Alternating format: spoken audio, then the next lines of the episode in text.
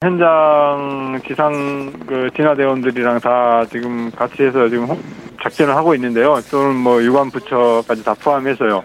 원래 오전에 주부를 진화를 좀 저희가 목표로 했었는데 좀 현재 진화 상태를 봤을 때는 오전에는 조금 힘들 것으로 보고 있고 어, 오후에 가능한 한 빠른 시간 내에 진화하기 위해서 어, 현장에서 지금 대응하고 있다고 말씀드리겠습니다.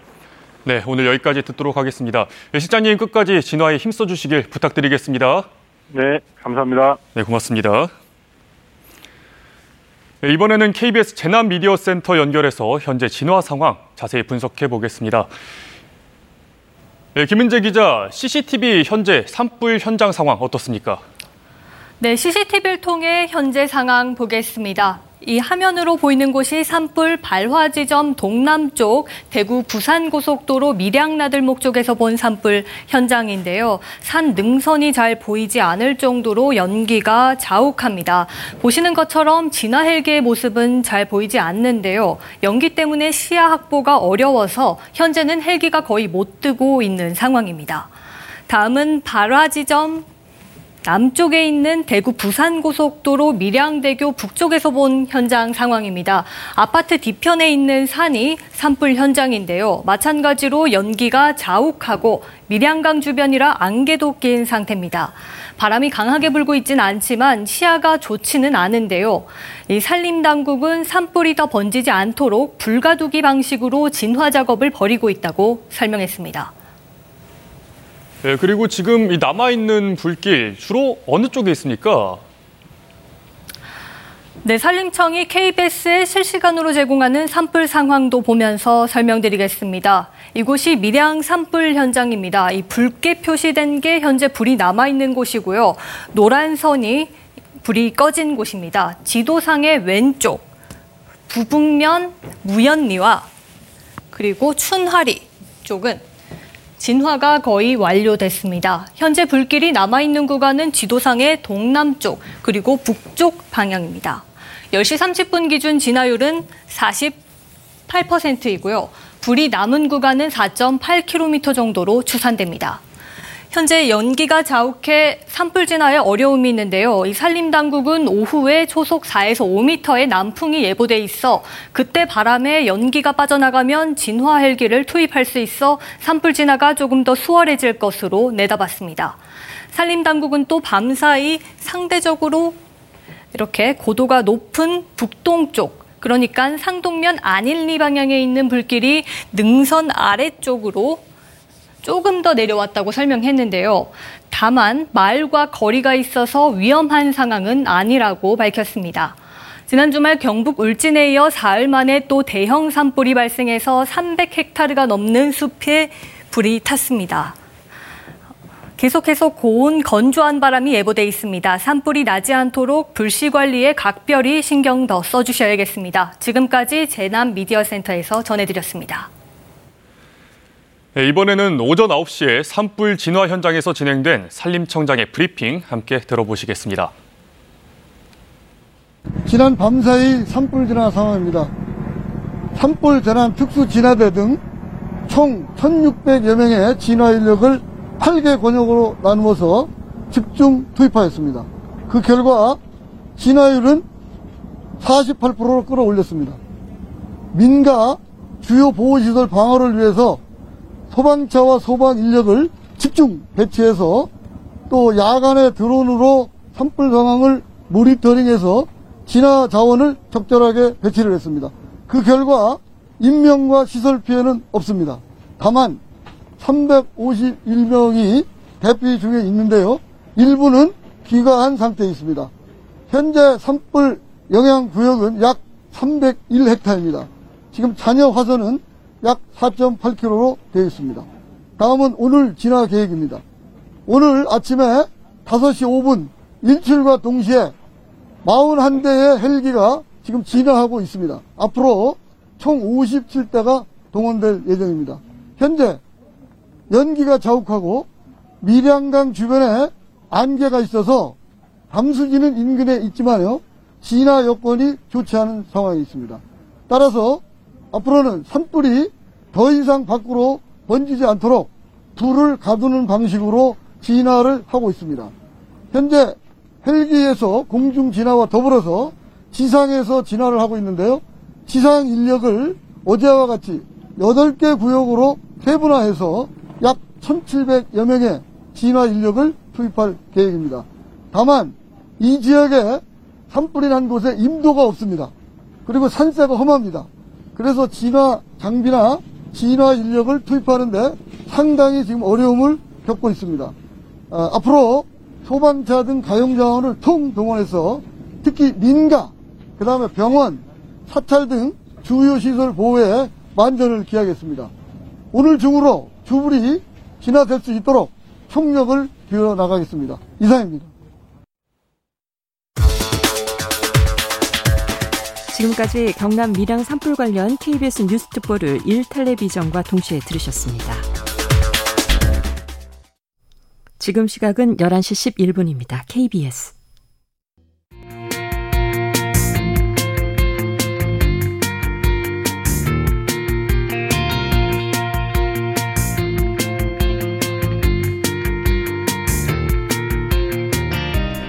정용실의 뉴스 브런치. 안녕하십니까 정용실입니다. 선거운동 기간 중에 거리에서 명함을 내미는 후보자 그리고 가족들을 보셨을 텐데요.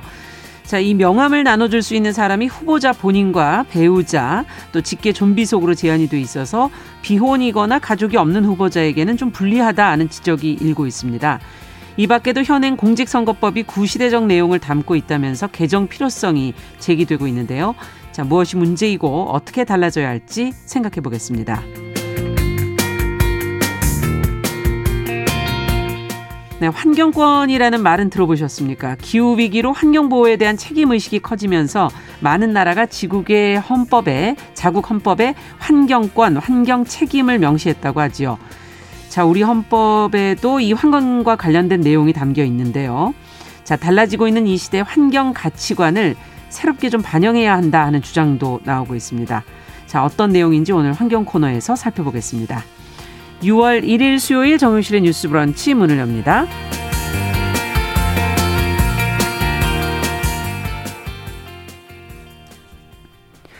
자, 오늘은 먼저 중앙선거관리위원회 현장을 연결해서 이 시각 투표 상황을 잠시 알아보고 시작을 하겠습니다. 자, 유고은 리포터, 안녕하세요. 네, 안녕하세요. 네, 중앙선관위 분위기는 지금 현재 어떻습니까? 투표 상황과 함께 좀 전해주세요. 네, 저는 지금 경기도 과천에 위치한 중앙선거관리위원회에 나와 있습니다. 현재 중앙선관위 선거 종합 상황실에서는 매시간 투표율이 집계돼 전국 지도에 표시되고 있고요. 네. 이곳에서 사전 투표한 보관 장소 CCTV도 24시간 모니터링하고 있습니다. 이 중앙선관위에 따르면 제8회 전국 동시 지방선거의 사전 투표율이 20.62%의 투표율로 지난 7회 지방선거 사전 투표율보다 0.48% 포인트 높고 역대 지방선거 중 최대치를 기록한 투표율 덕분에 오늘 최종 투표율 추이에도 관심이 쏠렸는데요. 네. 오전부터 시작된 본투표가 지난 지방선거 투표율에 못 미치는 걸로 봐서 아마 상황은 조금 어렵지 않나 좀 예상되고 있습니다. 네. 오전 6시부터 시작한 제8회 전국 동시 지방선거는 전국 14,465개 투표소에서 순조롭게 진행되고 있습니다. 중앙선관위에서는 오전 11시 기준 전국 투표율을 공개했는데요. 현재 전체 투표율은 오전 11시 기준 12%로 집계됐습니다. 네. 이 투표율이 지난 7회 지방선거 같은 시간 투표율에는 3.7%포인트 못 미치는 수치입니다. 지역별로 보면 가장 높은 곳은 강원 지역이 15.2%로 높고요. 광주가 7.8%로 가장 낮습니다. 이 수도권 투표율을 보면 경기가 12%로 전체 투표율과 동일하고 다른 수도권 경합지인 서울은 11.4%, 인천은 11%, 전체 투표율을 밑돌고 있습니다.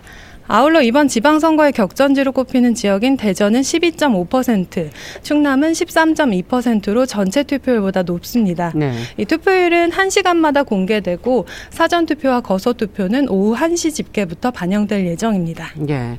자, 이번 투표 시 좀 주의하실 점이 있다면 좀 챙겨 주세요. 네, 이 제8회 전국 동시 지방선거 투표 시간은 오전 6시부터 오후 6시까지입니다. 반드시 신분증을 지참하고 가셔야 하고요. 이 모바일 신분증은 가능하지만 캡처는 안 됩니다. 마스크는 꼭 착용하고 가셔야 하고요. 코로나19에 확진된 결, 격리자는 오후 6시 반부터 7시 반까지 1시간 동안 일반 유권자와 동일한 방법으로 투표를 할 수가 있습니다. 전국 어디서든 투표할 수 있었던 사전 투표와 달리 본 투표는 자신의 주소지 관할 투표소로 가야 하는데요. 거주지로 발송된 투표 안내문에 내 투표소가 적혀 있고요.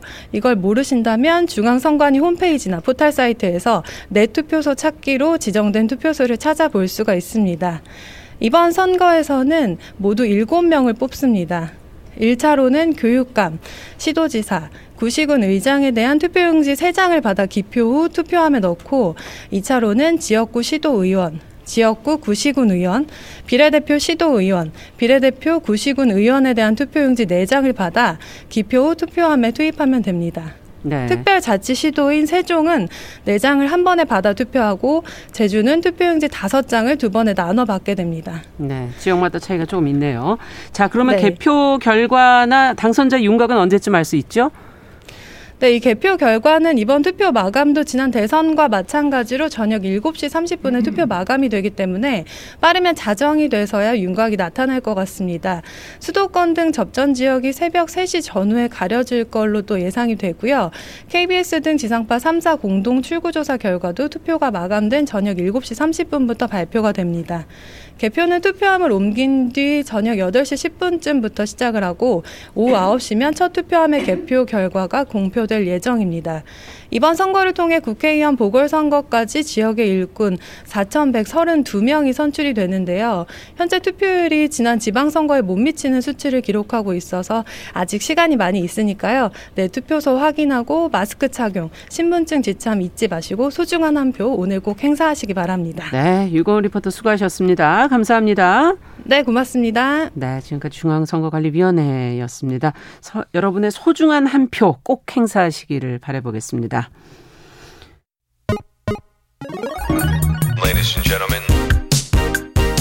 새로운 시각으로 세상을 봅니다. 정용실의 뉴스 브런치 뉴스픽.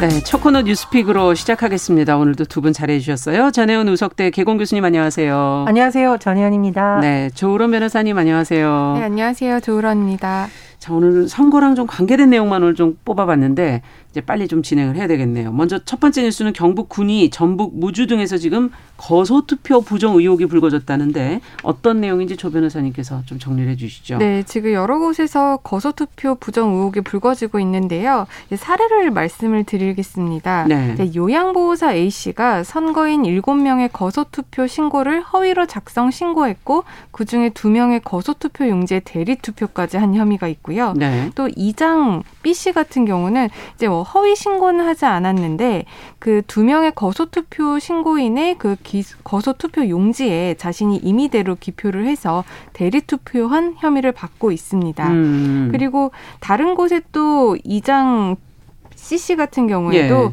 예. 선거인 세명의 거소 투표를 이제 허위 신고한 혐의입니다. 아. 이게 무슨 말인지 잘 헷갈리실 분들을 위해서 좀, 예, 정리를 네, 해 주시면 좋겠어요. 이제 거소 투표라는 거는 이제 몸이 불편하거나 음. 의료기관에 이제 장기 입원 중인 사람들이 투표 날에 투표장에 갈 수 없으니까 예. 사전에 행정기관에 신청을 하면 네. 투표용지가 이제 거주지로 옵니다. 그렇군요. 그러면은 우편으로 받아서 이제 기표를 한 다음에 회성용 봉투에 넣어서 음. 우편으로 선거관리위원회에 이제 발송을 해서 이제 편의 편리하게 좀 선거를 그렇죠. 할수 있도록 한 제도인데요. 예.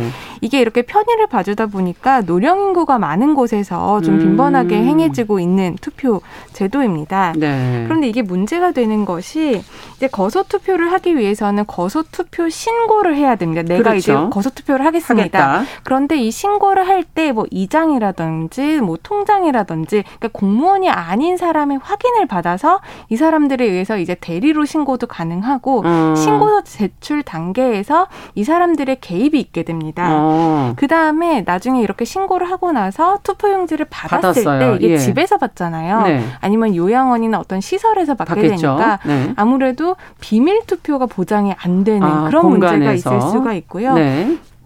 또 이제 기표를 우리가 투표장에 가면은 거기에 비치가 된 어떤 도장 음. 같은 거를 가지고 이제 하는데 거소 투표 같은 경우에는 그냥 집에서 볼펜으로 임의로 이제 했는지. 표시를 알 수가 없네요. 알 수가 없죠. 어. 그렇기 때문에 그 부분이 또 이제 문제가 되는 거고 네. 이제 이 용지를 봉투에 넣어서 이제 회송을 하잖아요. 그렇죠. 근데 회송을 하는 부분에 있어서도 회송이 제대로 되는 것인지 아. 그 부분에 대한 문제점들이 있는데 그런 각각의 절차에서 지금 여러 가지 부정 의혹들이 그렇군요. 나오고 있고 경찰에 고발 조치가 되어 있는 상황인 겁니다. 이거를 관리해야 되는 게 선거관리위원회죠.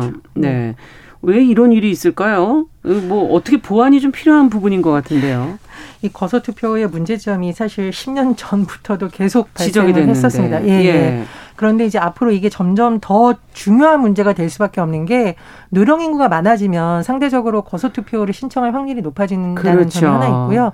코로나 19처럼 이런 뭐 법정 감염병이라든가 이런 상황이 발생했을 경우에도 우리가 예상치 못하게 의외로 음. 거소 투표제가 늘어날 수 있는데 문제는 뭐냐면 이렇게 부정이 개입할 허점이 계속 남아 있으면 선거의 공정성 자체가 훼손이 될수 그렇죠. 있다라는 겁니다. 신뢰할 수 없죠. 예, 유권자 네. 입장에서도 굉장히 문제고 음. 당락을 가리는 데 있어서 지방선거의 경우에는 규모가 작은 단위에서도 이루어지기 때문에 아. 정말 다섯 표, 열 표 차이로도 당락이 가려질 수 있거든요. 아, 그렇게 적은 투표 수로도 그러니까 유권자의 권리가 침해된다는 측면 하나가 음. 있는 거고 두 번째로는 선거의 공정성 자체가 심각하게 문제제기 될 수 있다라는 부분에서 좀 보완이 필요하다 이렇게 생각을 하고요. 음. 제가 좀 찾아보니까 의원들이 선관위를 대상으로 이런 질의를 최근에 좀 많이 했더라고요. 그래서 음. 중앙선관위도 좀 여기에 대한 전문적인 연구를 많이 해야 되고 국회 차원에서도 계속 이런 것을 법 개정을 어떻게 해야 되는지 논의가 필요하다고 봅니다. 두 번째로 그러면 그 요양원 직원과 이장님은 과연 누구를 위해서 이런 일을 했을 것인가? 그러니까요. 음. 본인을 위해서 이렇게 문제가 되는 불법 행위를 음. 하진 않고 누군가 윗선이 있을 것이다. 음.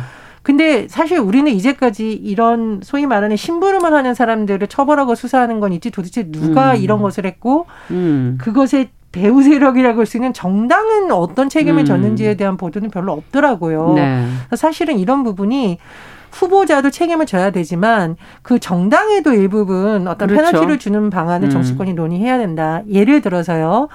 법적인 건 아니지만 어 재보궐 선거가 그 발생하게 된 귀책 사유가 있는 정당은 앞으로 그 지역에 후보 내지 말자 뭐 이런 논의가 한때 음. 됐었잖아요. 지금 뭐 또 유야부야 되고 있지만 그렇죠. 이건 꼭 법 개정의 문제가 아니라 정치권의 합의로 될 수 있는 문제거든요. 음. 그런 차원의 노력도 좀 필요하다고 필요하다. 봅니다. 네. 네. 교수님의 지적이 지적에 많은 공감을 하는데요. 이게 정당 간의 어떤 경쟁 때문에 거소투표의 부정이 일어나는 수도 있지만은 지방선거 같은 경우에는 굉장히 군소 단위에서 이루어지다 보니까 음. 같은 정당 내에서도 다수의 후보자가 나오는 경우에 네. 이렇게 한 표라도 더 가져가기 위해서 이렇게 부정이 일어나는 경우들이 있거든요. 소수의 표로 결정이 되니까 그렇습니다. 그렇기 예. 때문에 뭐 꼭 정당 간의 경쟁 구도뿐만 아. 니라 이렇게 같은 당 내에서도 후보장관들의 경쟁에 있어서 이렇게 부정 선거가 개입이 될 그런 음. 원인을 원천적으로 좀 차단을 할 수 있는 게 좋을 것 같고요. 네. 일단 이렇게 거소투표 관련해서 부정이 개입이 되면은 최고 공직선거 선거법에 의해서 예. 최고 5년 이하의 징역 1천만 원 이하의 벌금까지 물리고 있습니다. 아. 실제로 이런 사례가 예전에도 있었고 실제로 징역형으로 처벌된 사례도 있고요. 있고. 근데 그럼에도 불구하고 이게 계속해서 이제 문제가 되는 이유가 이렇게 거소투표 같은 경우에는 참관인이 네. 잘 개입을 하지 않습니다. 음. 10인 이하의 음. 투표장 같은 경우에 참관인이 없어도 되는 그런 법 틈새를 노리는 있고, 거군요. 또 아까 말씀드린 것처럼 이게 집에서 하다 보니 아니면 요양원 음. 이런 시설에서 하다 보니 아무래도 비밀 투표라는 것이. 이제 좀 침해될 가능성이 많아요. 음. 그렇기 때문에 뭐 선거관리위원회가 참관인들을 좀 개입을 시킨다거나 음. 아니면 이렇게 용지를 회수하는 데 있어서도 선거관리위원회가 직접적으로 좀 수거하는 음. 방향으로서 좀 선거의 공정성을 담보하는 게 좋을 것 같고요. 네. 또 하나는 이렇게 지자체나 아니면은 이장이나 그러니까 지역 국민들 차원의 어떤 선거 교육, 투명화 교육 같은 것들도 이루어지는 음. 것이 그러니까 의식 고치 차원에서 바람직하다고 생각을 합니다. 네. 자, 저희가 두 번째 뉴스로 또 가보도록 하겠습니다. 지금 현행 공직선거법이 성차별적이고 기혼자 중심으로 돼 있다, 구시대적이다 이런 지적이 있어서 앞서 제가 오프닝에서도 잠시 말씀을 드렸었는데요. 자, 관련된 내용이 무엇인지 정 교수님께서 좀 정리를 해 주시죠. 예, 이번 지방 선거도 그렇고 사실은 지난해 재보궐 선거에서 도 무죄가 됐던 부분인데 음. 공직 선거법이 어, 성차별적인 요소 그리고 구시대적 가족관념을 그대로 반영하고 있다는 지적이 나오고 있습니다. 그 이유는 첫 번째로 네. 우리 공직 선거 후보자들은 여러 가지 서류를 첨부해야 되는데 재산 공개를 하게 되어 그렇죠. 있잖아요. 네. 근데 그 대상이 누구냐? 본인, 배우자, 본인의 직계 좀비 속이에요. 네. 그런데 보통 우리가 직계 좀비 속은 딸이라고 생각을 하잖아요. 네. 그런데 혼인한 직계 비속인 여자와 외증조 부모, 외조부모, 외손 자녀 및 외손 손자는 제외다. 이른바 우리가 외자라는 말 이제 쓰지 말자라고 하는데 음. 이것은 과거에 결혼하면 남의 집 사람이라는 음. 과거의 그 개념을 그대로 출가 외인이라는 걸 그대로 반영한 내용이다라는 지적이 나오고 있고요. 그리고 사실 뭐 투기를 하려고 그러면 그게 뭐 딸이든 외손자든 외손녀든 다 하고 있으니까 투명하게 하려는 네. 제도와도 안 맞는다는 겁니다. 이 두 가지가 같이 문제가 나오는 거고 또 하나는 이게 정치 신인들이라던가 특히 결혼을 하지 않은 사람에게 네. 되게 불리한 제도라는 건데 유권자 이렇게 명함 나눠주잖아요 예. 일정 기간에 그런데 이 나눠줄 수 있는 주체가 본인 외에 후보자 가족으로 지금 제한이 되어 있습니다. 아 이건 몰랐어요. 나눠주실 때 관계 없는 분인 줄 알았거든요. 네, 그런데 이제 아니 뭐 일정 부분 이제 등록된 인물들이 음. 있지만 일정 기간에 있어서는 후보자나 후보자 본인만 할 수 있는 그렇군요. 건데 그런데 그럼 결혼하지 않은 사람 혼자 해야 되죠. 예, 가족이 없는 후보자는 선거 운동에 제약이 생긴다. 네. 근데 가만히 생각해 보시면 이건 비혼자에 대한 차별일 수도 있지만 음. 연령상 청년 정치인들이 상대적으로 결혼을 좀 안 했을 확률도 있는데 청년 정치인 육성한다면서 이것도 맞지 않는다는 지적이 나오고 아. 있습니다. 그래서 다각도적인 측면에서 이 공직선거법이 시대에 맞게 좀 바뀌어야 된다는 주장입니다. 네, 어떻게 보시는지 좀 더 뭐 개정의 필요성 좀 느끼세요? 네, 개정의 필요성 예. 충분히 느끼고 있고요. 이게 사실상 이제 2005년에 폐지됐던 호주제의 음. 잔재가 여러 가지 개별법에 아직까지도 남아 있는 거라고 볼 수가 있거든요. 아. 사실상 이제 호주제가 폐지됐으면은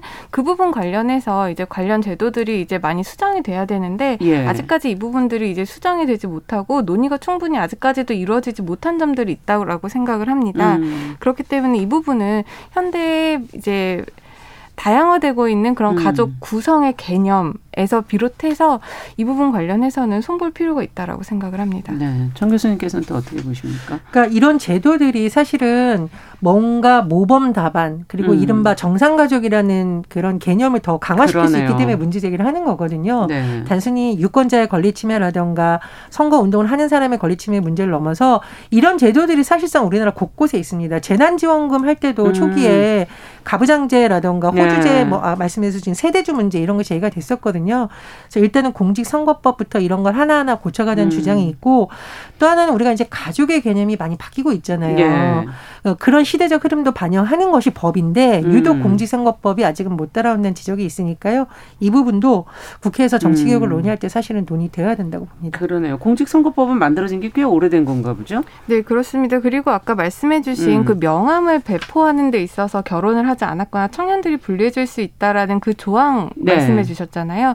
그게 이제 명함을 돌릴 수 있는 주체의 배우자나 그 직계존속이라는 규정이 지금 문제가 되고 있는 건데 예. 예전에 이 부분 관련해서도 헌법 헌법재판소에서 합헌 판단이 나오기는 했지만 어. 이제 한 명의 헌법재판관 반대 의견이 있었습니다. 예. 그 재판관은 어떻게 말을 했냐면 이 규정이 결혼을 안 한 사람에게 나머지 여지를 음. 주지 않은 그 부분. 그러니까 그렇죠. 그러니까 결혼을 한, 사람과 결혼을 하지 않은 사람과의 차이를 좁힐 수 있는 방법이 있음에도 불구하고 음. 그것을 대안을 마련을 해놓지 않은 그 부분에 한정해서는 위헌이 될 수도 있다라는 개별 의견을 하나 내신 음. 분이 있었거든요. 네. 그 의미를 잘 생각을 해보면 우리 현대 사회에서 이제 다양한 가족 형태를 포함할 수 있도록 음. 꼭 이런 선거뿐만 아니라 다양한 제도 측면에서도 음. 이런 것들이 좀 반영이 되어야 할 시점이 아닌가 생각을 합니다. 그러네요. 시대의 감수성은 변화되고 있는데 저희 선거제도도 지금 마침 또 지자체 선거를 앞두고 보니까 개선해야 될 것들이 많네요.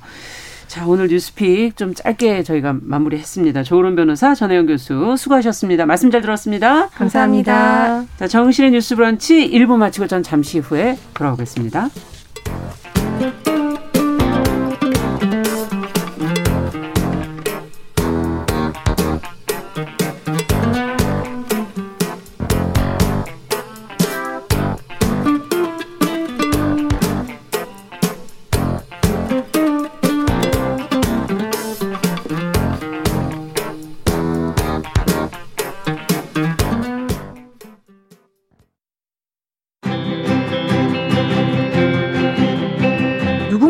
아깝다고 생각할 우리 사회의 다양한 비용들과 푼돈들, 음. 삶의 전선에서 음. 최선을 다하고 살아가는 우리의 모습도 제 몫에 맞는 평가와 그에 합당한 시선이 좀 필요한 시점이 아닌가 하는 생각을 해충이다, 이충이다 이거는 네. 순전히 사람의 아. 그 잣대로 이야기를 하는 거예요. 음. 곤충이 우리 사람보다 몇 억 년 먼저 지구에 나왔거든요. 호모 사피엔스의 선배다 이렇게 얘기를 해요.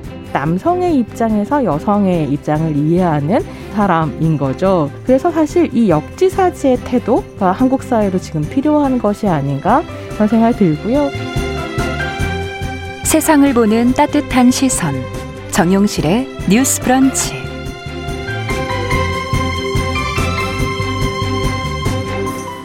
네, 정용실의 뉴스 브런치 듣고 계신 지금 시각 11시 31분입니다.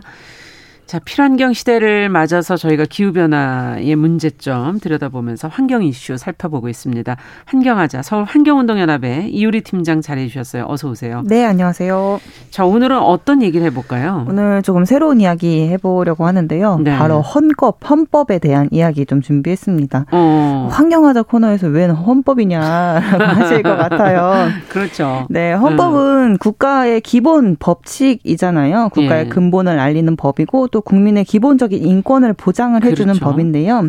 혹시 대한민국 헌법의 제 1장 1조와 2조 무슨 내용인지 혹시 뭐 아시나요? 주권은 1조는 뭐 민주공화국이다. 예, 맞아요. 뭐 네. 그 얘기는 많이들 하고 그렇죠. 계시고 대한민국은 2조는 기억이 안 나요. 1조를 너무 많이. 그렇죠. 1장 1조 1장 1조는 네. 말씀하신 것처럼 대한민국 민주공화국이다라는 네. 내용이고요. 그 1장의 제 2조 내용은요. 대한민국의 주권은 국민에게 있고 음. 모든 권력은 국민으로부터 나온다입니다. 아, 이것도 배웠긴 했는데. 그렇죠. 네, 맞아요. 그렇다면 혹시 헌법 제 35조는 무슨 내용인지 아시나요? 아유, 그렇게 내려가면 모르는 거죠. 뭐 1, 2조도 지금 관심이 않은데. 그렇죠. 모든 내용을 외우, 외우고 있지는 않아가지고 네. 35조가 무슨 내용인지는 대부분 모르실 것 같아요. 네.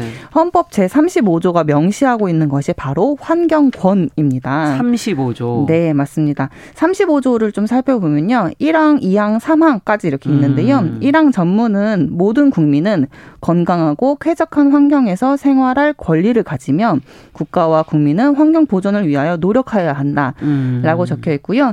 이 항은 환경권에 관하여서는 법률로 정 법률로 정한다라는 음. 내용을 명시하고 또 3항은 국가는 주택 개발 정책 등을 통하여 모든 국민이 쾌적한 주거 생활을 할 수 있도록 노력하여야 한다라고 음. 명시를 해두었습니다. 네. 해당 내용은 1980년대에 새로 생겨났고요. 아. 1987년 개정 헌법을 통해서 깨끗함이라는 단어에서 건강하고 쾌적한 환경으로 내용을 변경을 하고 네. 입법 의무를 제시를 한 바가 있었습니다. 그렇군요. 그, 그 이 항을 보면 이제 환경권에 대한 자세한 내용은 이제 후속 법률이 있는 거니까 그걸 참고해라 네. 이런 얘기고. 네.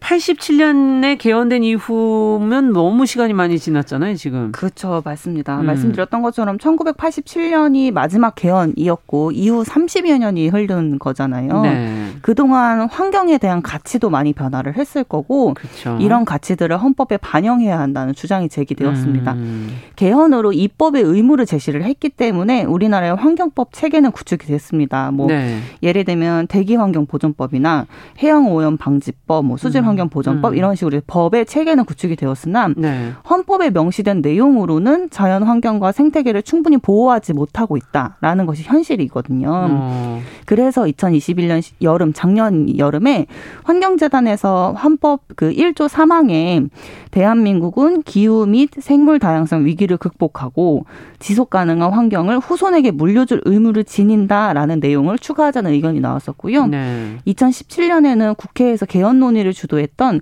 개헌 특위에서 헌법 전문의 환경권을 좀 더 자세하게 명시를 해서 생명 존중, 미래 세대에는 미래 세대에 대한 책임 그리고 지속 가능성을 담아야 한다라고 말한 바가 있습니다. 네, 그만큼 이게 지금 헌법의 앞부분에 아예 명시를 하자 지금 그런 말씀이신 것 같아요. 네, 맞습니다. 네. 근데 참 시대가 변하면서 이제 이 환경권을 주목하는 분들이 많아졌겠어요. 그렇죠. 네. 음. 지난 최근인데요. 그 1월 18일 날 환경운동연합에서도 20대 대선 그 대통령 선거 있으면서 정책 과제를 좀 정리하면서 네. 기후위기 극복을 위한 헌법 개정을 대선 과제로 제시를 한 바가 음. 있었거든요. 국가 목표를 환경 보호를 선언을 해야 하고 또 책임이 동반된 구체적인 권리로 환경권을 강화해야 된다. 네. 그리고 자연환경 보호에 대한 책임을 명시하자라는 내용으로 과제를 제시한 바가 있었습니다. 네. 이게 이제 요즘에 기후위기랑 이제 환경 보호에 대한 책임과 의무가 좀 강화되고 있는 부분들도 있고 대부분의 국가 이제 다른 나라 국가에서도 음. 자국의 헌법에 환경권과 환경에 대한 책임을 명시적으로 언급을 하고 있거든요. 네, 헌법 개정이 필요하다. 그래서 그런 지금 지적이신 것 같은데 그럼 다른 나라는 헌법으로 이 환경에 대한 것을 어떻게 규정하고 있는지 그것도 궁금해요. 네, 몇몇 나라를 가지고 왔는데요. 1967년에 포르투갈에서는 헌법의 환경권과 지속 가능한 발전의 보장이라는 맥락에서 국가의 의무를 상세하게 규정을 한 바가 있었고요. 그 프랑스 같은 경우는 환경에 대한 손해가 발생할 가능성이 있을 때에는 정부가 나서서 적절한 조처를 취해야 된다라는 것을 규정을 어. 했습니다. 이게 다 헌법에 들어가 있는 내용이에요. 네. 2008년 남미의 에콰도르에서는 국민 투표를 통해서 헌법에 자연의 권리를 명문화했거든요. 음. 역사상 최초로 있었던 이야기입니다. 자연의 권리? 네, 이게 되게 잘 이해가 안 되실 수도 네. 있는데 자연계에 있는 다른 생물들까지도 그러니까 인간이 아닌 다른 생물들도 지속적으로 존재하고 또 재생산하고 진화할 기능을 유지할 권리를 부여한 조항이에요. 음. 좀 독특하죠. 그러니까 인간이 이걸 너무 이제 파괴하고 이러지 않고 생물들도 살아갈 수 있도록 그쵸? 해줘야 된다. 네, 맞습니다. 뭐 그런 얘기인가요? 네, 음. 자연에게도 권리를 부여를 한 거죠. 음. 그리고 또 최근 칠레에서 재헌 과정이 좀 거, 거치고 있는데 그 기후 변화와 환경 파괴에 대한 대응을 헌법에 담은 초안이 최근 발표되기도 했었고요. 이건 이제 국민투표를 하려고 한다고 하, 더라고요 네. 또 스웨덴에서는 환경 보호를 정부의 책임으로 명시를 하고 있고 스위스, 네덜란드, 독일 등은 환경 보호를 국가의 목표 조항으로 규정하고 환경권에 대한 국회 입법을 충분히 보장을 하고 있습니다. 네. 그 어디보다도 이제 보니까 유럽이 굉장히 환경에 대한 그 국가 의무, 책임 이 부분을 굉장히 강조하고 있구나. 네, 맞습니다. 이런 게 이제 눈에 또 보이기도 하네요. 자, 그렇다면 우리는 어떻게 해야 될지 어, 한번 정리를 좀 해보죠. 네. 그 우리나라가 30여 년 전에 헌법을 이제 개정을 하면서 마지막 개헌을 거치면서 OECD 회원국 중에 가장 처음으로 환경 기본법을, 그 기본권을 헌법에 도입했다고 하더라고요. 아유, 그러면 되게 앞서가는 거 아니에요, 우리가? 앞서가지만 30년 동안 그대로였다는 것이 30년 전에 앞서갔다. 그렇죠, 맞습니다. 네. 이게 좀 아쉬운 부분이기도 해요. 음. 처음에 이제 환경권을 헌법에 도입했던 1980년대의 그 당시의 환경의 가치에 음. 비해서 2022년의 환경의 가치와 그 의미가 좀 다르게 느껴질 그렇죠. 수밖에 없잖아요. 아무래도 뭐 코로나를 거치면서 그 환경의 네. 위기도 많이 느껴지실 때고, 테고요. 환경권은 단순히 인간이 이제 건강하고 쾌적하게 살아갈 권리를 누리기 위해서만 존재하는 것은 아니고요. 자연과의 공존을 위해서 무겁게 다뤄져야 할 음. 권리라고 생각이 됩니다. 기후위기 시대를 맞아서 환경과 자연을 보호하는 가치와 책임 그리고 음. 그 의무가 인간의 생존과 굉장히 연결, 연결이 되어 있는 권리임을 알아야 될 때라고 생각이 되고요. 이렇게 발전된 환경 가치를 담은 환경권을 좀 헌법에 명시를 해서 그걸 또 음. 보호하고 이제 그걸 또 보호해야 될 그 의무를 가져야 될 때라고 생각이 좀 됩니다. 네. 무엇보다 우리의 생존하고도 사실 정말 밀접한 연관성이 있기 때문에 30년 된 그것으로는 좀 미약하다. 시대 변화에 맞춰서 어, 제대로 된 이 환경에 대한 것을 헌법에서 규정해 줘야 된다라는 지적을 해 주셨어요. 네. 자, 오늘 새로운 가치관 어떤 걸 반영해야 될지 한번 생각해 보시면서 이 시간 의미 있게 들으셨을 것 같습니다. 서울 환경운동연합의 이우리 팀장과 함께 했습니다. 말씀 잘 들었습니다. 네, 감사합니다.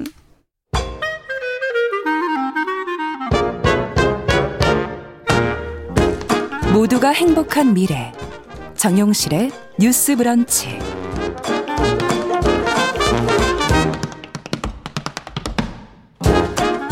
네, 정용실의 뉴스 브런치 듣고 계신 지금 시각 11시 40분입니다. 자, 이번에는 대중매체와 사회문화 현상을 좀 깊게 또 까칠하게 좀 들여다보죠. 오늘도 손희정 문화평론가와 함께 문화비평 시간입니다. 어서 오십시오. 네, 안녕하세요. 네.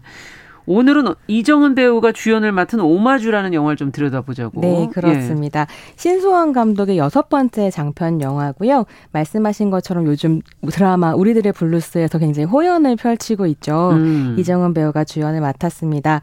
어, 이정은 배우가 주연을 맡은 이제 주인공이 지완이라는 사람인데요. 네. 이 지완은 중년의 여성 감독입니다. 아. 이제 세 번째 영화인 유령인간을 막 개봉한 참인데요. 네. 이 유령인간이란 말이 굉장히 의미심장한 게 어, 영화 산업 안에서 지완의 존재감에 대한 은유이기도 합니다. 유령 인간. 인간. 네. 말하자면 잘 안 팔리는 영화를 만드는 보이지 않는 감독인 거죠. 아, 그런 의미군요. 네. 그래서 이제 열심히 영화를 세 번째 영화를 만들어서 극장에 걸었는데 음. 유령 인간도 흥행에 참패한 상황인 거죠. 아이고. 그래서 생활비도 변변하게 이제 벌지 못하고 있고 남편은 막 나가서 돈 벌어 와라 이러 구박을 하고 음. 이런 상황에서 지완에게 아르바이트 가 하나 들어옵니다. 네. 1960년대에 활동한 한국의 두 번째 여성 영화 감독인 홍재원이라는 감독의 여판사라는 영화가 있는데 네. 이 영화의 필름이 얼마 전에 발굴되었고 이를 좀 복원하고 또 사운드가 없어진 부분들이 있으니까 음. 성우들을 새로 기용해서 아. 녹음을 하는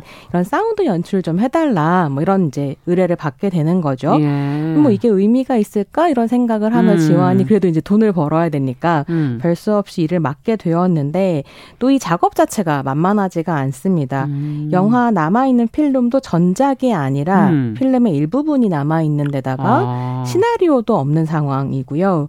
홍재원 감독은 물론이고 영화를 함께 작업했던 사람들도 네. 대부분 이제 세상을 떠나고 없는 이런 상황인 거죠. 네. 그래서 지화는 조금의 이제 어떤 뭐, 뭐 힌트가 있어야 네, 힌트라도 찾기 위해서 네. 뭐홍 감독의 딸도 만나고 음. 여판사를 마지막으로 상영했던 적이 있는 옛날에 그 단광극장, 음. 그 철거될 단광극장에도 찾아가서 이제 막 필름 더미를 뒤져보고 그쵸. 혹시 여판사가 남아 있나. 아. 이제 그렇게 홍재원에 대해서 조사를 하기 시작합니다. 네. 그럼 조금씩 조금씩 여판사를 복원해가는 어떤 과정들이 영화에서 이제 그려지고 있습니다. 네, 뭔가 좀 상징적이지 않을까 뭐 그런 생각도 들기도 하면서 네. 그 두 번째 여성 감독이라는 홍재원 1세대 감독인 홍은원이라는 감독이 실제 있었잖아요. 네, 그렇습니다. 그러면 이거는 그분을 의미하는 건가요? 그렇습니다. 홍재원이라고 이름 한 글자만 바꿨는데 네. 실제로 홍은원 감독이 계셨고 네. 이 홍은원 감독의 데뷔작이 여판사라는 영화였고요. 네. 이제 오마주라는 영화 안에서 이렇게 흘러나오는 여판사의 음. 클립들도 실제 여판사 영화의 그렇구나. 장면입니다. 이 홍재원이라고 하는 사람이 이제 모델로 삼고 있는 홍은원은 음. 한국 그러니까 뭐라 할까요? 한국 첫 번째 영화 감 여성 영화 감독이 박남옥 감독이었다면 네. 두 번째 영화 감독으로 기록이 되어 있고요. 근데 어쨌든 같은 세대의 감독이니까 1세대 감독 이렇게 부르는 거군요. 네, 그렇습니다. 네. 두 분이 굉장히 또 친했었다고 아. 해요, 실제로. 그래서 이제 2001년에 홍은원 기념 사업회에서 시대를 앞서간 영, 여성 시네아스트 홍은원이라는 기록집을 음. 출간을 하는데요. 이 2001년은 아직 여판사 프린트가 필름이 발견되지 않았을 음. 때 이제 음. 책이 나왔고요. 이 책에서 홍은원이라는 아티스트의 삶을 좀 촘촘하게 살펴보실 수가 있는데요. 네. 어, 책에서 설명하고 있는 바대로 좀 말씀을 드리자면 그는 한국 최초의 여성 시나리오 작가였고요. 아. 여성 스태프를 거의 찾아볼 수 없었던 50년대, 60년대 조감독 로 어, 일을 아, 했었고 아, 진짜 정말 눈에 예. 띄는 분이었겠는데요. 홍일점이라는 말을 계속 들었던 이제 걸출한 또 예, 성도 여성이었던 네. 거고요. 조감독으로 시작해서 어. 감독으로 활동하게 되고 또 시나리오 작가로도 계속 활동했었던 어. 여성 영화인이었습니다. 그래서 감독과 여판사라는 작품으로 감독으로 입봉하기 전까지 예. 100여 편의 영화에서 조감독 겸 스크립터로 일을 음. 했었는데요. 당시 영화계에 일 잘하는 사람으로 정평이 나 있었다고 해요. 그렇지 않았으면 생존이 힘드셨을 것 같아요. 그렇죠. 네. 그리고 감독들이 이제 홍은원 감독한테 조감독을 해달라고 줄을 섰을 정도로 100여 편이나 하셨다면서요. 네, 일을 하셨다고 네. 하고요. 그렇게 해서 버텨서 영화계 입문 16년 만인 1962년에 여판사로 아. 이제 드디어 감독 데뷔를 하게 되는 거죠. 네. 이후에 호러머니, 오해가 남긴 것 이렇게까지 해가지고 세 편의 음. 장편 영화를 연출했는데요. 제목이 다 흥미롭네요. 네, 여성의 네. 삶을 쭉 따라가고 있는 멜로드라마들을 네. 이제 연출을 하셨었고요. 음. 굉장한 멋쟁이에다가 애연가로 알려져 있었다고 음. 하는데요. 오마주에서도 그런 모습이 잘 그려지고 있습니다. 음. 근데 이제 말씀드린 것처럼 세 편의 영화를 만들었지만 영화 필름이 하나도 남아있지 않은 상태에서 아. 사실 이제 시나리오를 바탕으로 어떤 영화였는가를 예측할 수 있을 뿐이었는데요. 2015년에 네. 여판사가 발견이 됩니다. 그 어디서 발견이 됐을까? 이게 네. 아버지 때부터 순회 영화 상영을 업으로 삼았던 분이 그러니까 연합영화공사의 한규호 라는 대표님이 네. 계시는데 이분이 2015년에 94편의 장편을 비롯해서 음. 450여 편의 개인 소장 필름을 한국 영상자료원에 기증을 하시거든요. 아. 영상자료 대를 물려서 네. 일을 하시니까 다 있었군요. 가지고 있었던 거죠. 그리고 이제 뭐 그, 뭐랄까, 순회 상영하는 그렇죠. 회사들이 사실 이 회사로 통합이 되면서 또 아, 거기에 있었던 필름도 이제 모이게 됐었던 오. 어. 거죠. 그 영상 자료 사람들 진짜 신났을 것 같은데. 그렇죠. 이 450편의 필름을 다 이제 돌려보면서 복원을 하다 보니까 음. 거기에 여판사가 있었던 거죠. 그래서 오마주라고 하는 영화 자체는 음. 이제 역사적인 사실과 픽션이 이렇게 섞여 있는 작품이라고 볼 수 있습니다. 네. 이 여판사라는 작품도 사실 굉장히 좀 흥미로운 부분이 그 당시 여판사도 있었을까? 지금 저는 그 생각도 좀 잠시 네. 했거든요. 이 작품 자체가 실제로 한국 최초의 여성 판사 였었던 황윤석 판사의 이야기를 아. 모티프로 하고 있는 작품이에요. 근데 또 모든 게 최초군요. 그 당시에. 네. 60년대 그렇죠. 네. 근데 이 황윤석 판사 같은 경우는 1961년에 33살의 나이로 사망을 하게 되는데요. 어머나. 당시 이 죽음을 둘러싸고 굉장히 이제 소문이 많았었습니다. 어, 남편과 함께 약을 먹고 죽은 것으로 이제 발견이 됐는데 그 이후에 남편이 혼자 살아난 거죠. 어머나. 그리고 어, 황 판사만 독약을 먹었고 남편은 사실은 감기약을 먹었던 것이다. 뭐 이런 것들이 밝혀지면서 음. 남편이 독살한 것이 아니냐는 혐의가 있었었는데요. 예. 실제로 이제 재판에서 남편은 무죄를 받았습니다. 그래서 그냥 소문으로만 남아 있는 그런 이제 존재이기도 아. 했고요. 근데 여판사라는 영화는 실제 사건과는 달리 어, 해피엔딩으로 그려지고 있는 작품인데 음. 남편보다 너무 잘난 판사 아내가 남편과 시어머니에게 막 구박을 받다가 결국 영화 끝에 가게 되면 누명을 쓴 시어머니를 변호하면서 음. 아 사실은 효부였다 이렇게 이제 어 하면서 아. 이제 해피엔딩으로 되는 요런 영화로 이제 가게 됐었던 거죠. 그러네요. 근데 당시에 20만 명이 든 영화라고 하거든요. 그때는 얼마나 들어야 되는 건가요? 저, 저도 정확하게는 모르겠는데 네. 단관에서 그러니까 스크린 하나에서 영화를 개봉을 음, 하고 인구도 훨씬 작을 때니까 그렇죠, 그렇죠. 어, 관련 기사를 보면 20만 명이 든게 음. 엄청난 대박인 아. 영화였다고 해요. 그리고 영화학자 변재란 선생 같은 경우에는 네. 이 작품에 대해서 이렇게 설명을 합니다. 그러니까 60년대 초니까요. 그렇죠. 사회가 바, 막 바뀌기 시작할 즈음이었고 음. 더 이상 가정이라는 사적 공간에만 머물지 않게 된 여성의 다양한 위치에 음. 대한 질문을 담고 있는 작품이다라고 평가가 되고 영화 발견 음. 이후에 이제 관련한 논문들이 많이 나오고 있습니다. 그렇군요. 정말 그 홍 감독 지금 홍은원 감독이 활동했던 시대 여성이 영화를 만든다는 거. 네. 그것도 참 얼마나 어려웠을까 싶은데 또 그 당시에 생각해 보면 저는 그 후, 에 기억이 나지만 검열이 그 당시에도 네. 제가 사, 있었던 어린 시절에도 많았거든요. 검열이 존재했던 시대에서 또 영화를 만든다는 거. 네. 뭐 여러 가지로 않았겠다. 여러 가지로 어려 어려운 상황이었을 것 같아요. 네, 영화 네. 오마주도 이제 어떤 어려움이 있었을까를 상상하며 쫓아가는 부분들이 있는데요. 네. 어, 또 다른 영화학자인 심혜경 선생은 홍은원 감독에 대해서 이렇게 얘기하거든요. 인내 현장 영화인. 그러니까 정말로 조감독으로 네. 100편씩이나 찍으면서도 감독으로 입봉하기가 음. 굉장히 어려웠고 그렇죠. 사실 여자라는 사실 그 자체가 핸디캡이었던 음. 시절에 그 남성 중심적인 문화 속에서 버텨낸 영화인이기도 그렇죠. 했었던 거죠.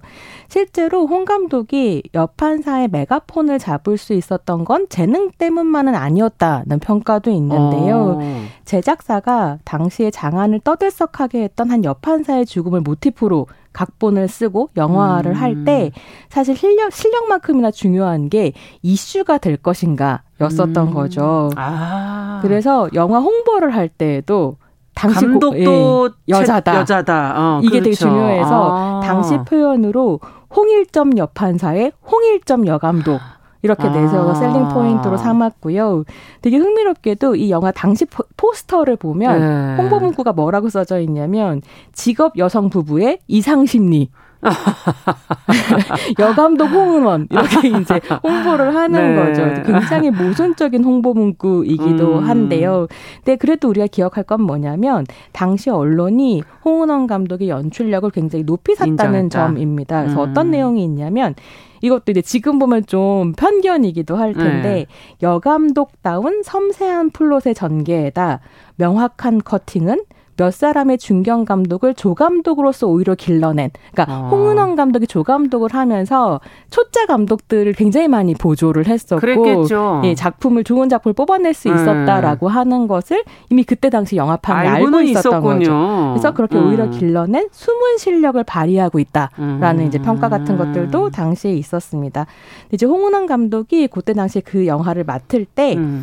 대본을 마음대로 뜯어 고친다는 조건으로 연출을 수락했다고 음. 해요. 음. 그러면서 그 영화 안에 여성 영화인으로서의 어려움, 음. 그리고 당시 여자로 살면서 생산 노동을 한다는 것의 어려움을 녹여내기도 음. 했는데요. 그렇군요. 그 여판사를 너튜브에서 검색하시면 남아 있는 판본을 보실 수 있어요. 어. 근데 거기에 어떤 대사가 나오냐면 이 여판 여판사 직장 동료가 대화하는 장면인데요. 네. 직장 동료가 이런 얘기를 해요. 여자가 법관으로 일한다는 건참 힘든 일인 것 같아요. 이렇게 음. 얘기하니까 주인공이 뭐라고 얘기하냐면 하지만 우리는 개인의 일시적인 고통이나 난관보다는 많은 여성들의 지위 향상을 위해 노력해야 하지 음. 않겠어? 뭐 이렇게 음. 얘기하거든요. 어, 말투도 옛날 말투여서 네. 갑자기 갔다 온 것 같은데요. 이런 식의 이제 대사들이 네. 나오기도 하죠. 음. 참 정말 어, 그 시대가 어땠을까 이제 간접적으로 저희가 지금 말씀으로 느껴보게 되는데 영화가 이제 홍은원 감독의 초점을 맞춰서 홍재원이라는 인물로 이제 나오지만 여성 편집 기사가 또 거기 중요한 역할로 네. 나온다 그러는데 그렇습니다. 어떤 역할을 하는지 궁금하네요. 음. 네, 이게 이제 여성 영화인 사전이라는 책을 보면 이 책도 2001년에 나온 책인데요. 네. 1980년대까지 영화 현장에서 여성은 배우 그리고 이제 의상이나 분장 스태프 가 음. 다였다는 거예요. 음. 정말로 여자가 들어가기 힘든 분야가 영화 현장이기도 했던 거고요. 그렇죠. 특히나 이제 감독 같은 경우에는 도제 방식으로 선, 성장을 해서 이제 감독이 위에 윗 감독이 입봉시켜주는 음. 이런 식의 상황이었기 때문에 그렇죠. 굉장히 단단한 남성 연대가 작동하고 음. 있는 직군이기도 했습니다. 그러니까 진짜 여자 감독이 음. 나오기 힘들었던 건데요. 네. 그래도 그 현장에서 버텨낸 홍일점들이 음. 있었고요. 이제 말씀하신 것처럼 오마주에 등장하는 홍재원의 단짝인 편집 기사 같은 아. 경우에는 실제로 홍은원 감독의 단짝이었던 1세대 편집 기사 김영희 선생님을 아, 모델로 하고 있습니다. 인물이 있었군요. 네, 그래서 당시에 이제 현장에 영화 현장에 1960년대에 음. 삼바가라스가 있었다고 하는데 이게 일본 말인데요. 뭐 말인지 모르겠어요. 번역하면 삼총사인 거예요. 아. 삼바가라스가 있었는데 이 세 명이 누구였냐면 한국 최초의 여성 감독인 박남옥, 네. 홍은원 그리고 아. 김영희 이렇게 세 사람.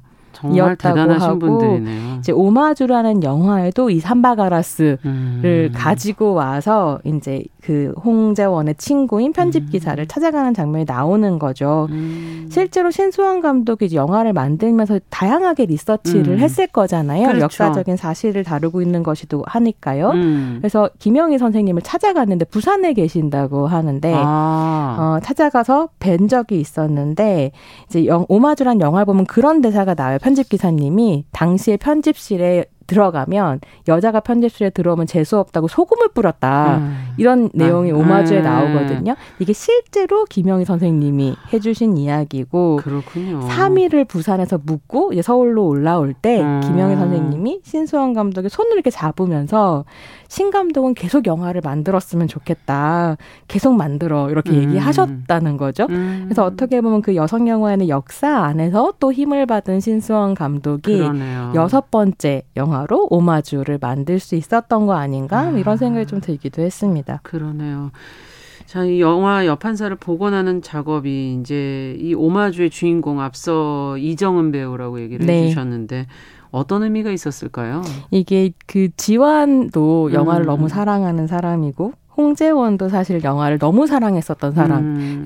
어려웠지만 영화판을 떠날 수 없었던 음. 사람이었던 거죠. 그래서 50년의 세월을 사이에 두고 음. 그 격차가 있음에도 불구하고 영화에 대한 사랑, 그러나 영화를 안정적으로 계속할 수 없는 음. 어떤 현실적인 여건, 또 여성 영화인으로서 경험하는 어떤 곤란 음. 등을 공유하고 있는 사람이고 그렇죠. 그 50년의 세월을 격해서 사실은 음. 함께 가고 있는 동료이기도 하다라는 생각이 좀 들고요.